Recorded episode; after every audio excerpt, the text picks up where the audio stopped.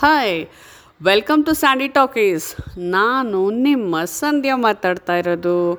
ಹ್ಞೂ ಶ್ರಾವಣ ಮಾಸ ಮುಗಿದು ಭಾದ್ರಪದ ಮಾಸಕ್ಕೆ ಕಾಲಿಟ್ಟ ಹಾಗೆ ನಮಗೆ ತುಂಬ ಮುಖ್ಯವಾದ, ತುಂಬ ಪ್ರೀತಿಯಾದ ಹಬ್ಬ ಬರೋದೇ ಗೌರಿ ಗಣೇಶ ಹಬ್ಬ. ಹ್ಞೂ ಗೌರಮ್ಮ ಬರೋ ಹೊತ್ತಿಗೆ ನಮ್ಮ ಊರಲ್ಲಿರುವ ಬಾವಿ, ಕೆರೆ, ಕಟ್ಟೆ, ಕಾಲುವೆ, ನದಿ ಎಲ್ಲ ತುಂಬಿರುತ್ತೆ.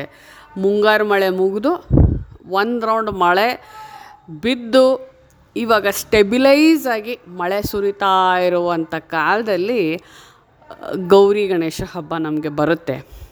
ಗೌರಮ್ಮನ್ನು ಇದೇ ಟೈಮಲ್ಲಿ ಬಾವಿ ಕಟ್ಟೆ ಹತ್ರನೋ, ಕೆರೆ, ನದಿ ಹತ್ರ ಹೋಗಿ ಮಣ್ಣಲ್ಲಿ ಮಾಡಿ ತೊಗೊಂಡು ಬರೋದು. ಆಮೇಲೆ ಆ ಗೌರಮ್ಮನ ಮನೇಲಿಟ್ಟು ಪೂಜೆ ಮಾಡೋದು. ಹಾಗೆ ಗಂಗೆ ಪೂಜೆನೂ ಮಾಡ್ತಾರೆ ಕೆಲವೊಂದು ಕಡೆ. ಈ ಥರ ಈ ಥರ ಮಾಡ್ತೀವಿ. ಆದರೆ, ನೀವು ನೋಡಿಬೇಕಾದ್ರೆ ಈ ಒಂದು ವಾರ ಹತ್ತು ದಿನ ಇಲ್ಲದಿರೋ ಮಳೆ ಕರೆಕ್ಟಾಗಿ ಗಣೇಶ ಹಬ್ಬ ಇದೆ ಅನ್ಬೇಕಾದ್ರೆ ಒಂದು ಮೂರು ದಿನ ಮುಂಚೆ ಶುರು ಆಗತ್ತೆ ನೋಡಿ. ಕುಂಭ ದ್ರೋಣ ಮಳೆ, ಧಾಡ್ ಧಾಡ್ ಧಾಡ್ ಧಾಡ್ ಹೊಡೆಯುತ್ತೆ. ಹಾಗೆ ಅತಿ ಹೆಚ್ಚು ಮಳೆ ಬರೋದು ಯಾವಾಗ ಗೊತ್ತಾ?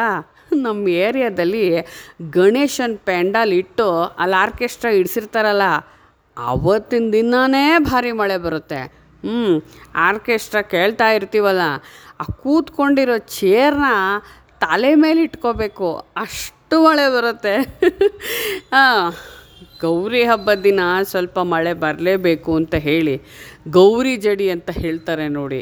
ಆವತ್ತಿನ ದಿನ ಮಳೆ ಬೀಳಲೇಬೇಕಂತೆ ಶುಭ ದಿನಗಳಲ್ಲಿ. ಗೌರಿ ಹಬ್ಬದ ದಿನ, ಶ್ರೀರಾಮನವಮಿ, ಹೋಲಿ, ಆಮೇಲೆ ಆಯುಧ ಪೂಜೆ, ಇಂಥ ಶುಭ ದಿನಗಳಲ್ಲಿ ಮಳೆ ಬರಲೇಬೇಕು ಅಂತ ಹೇಳ್ತಾರೆ.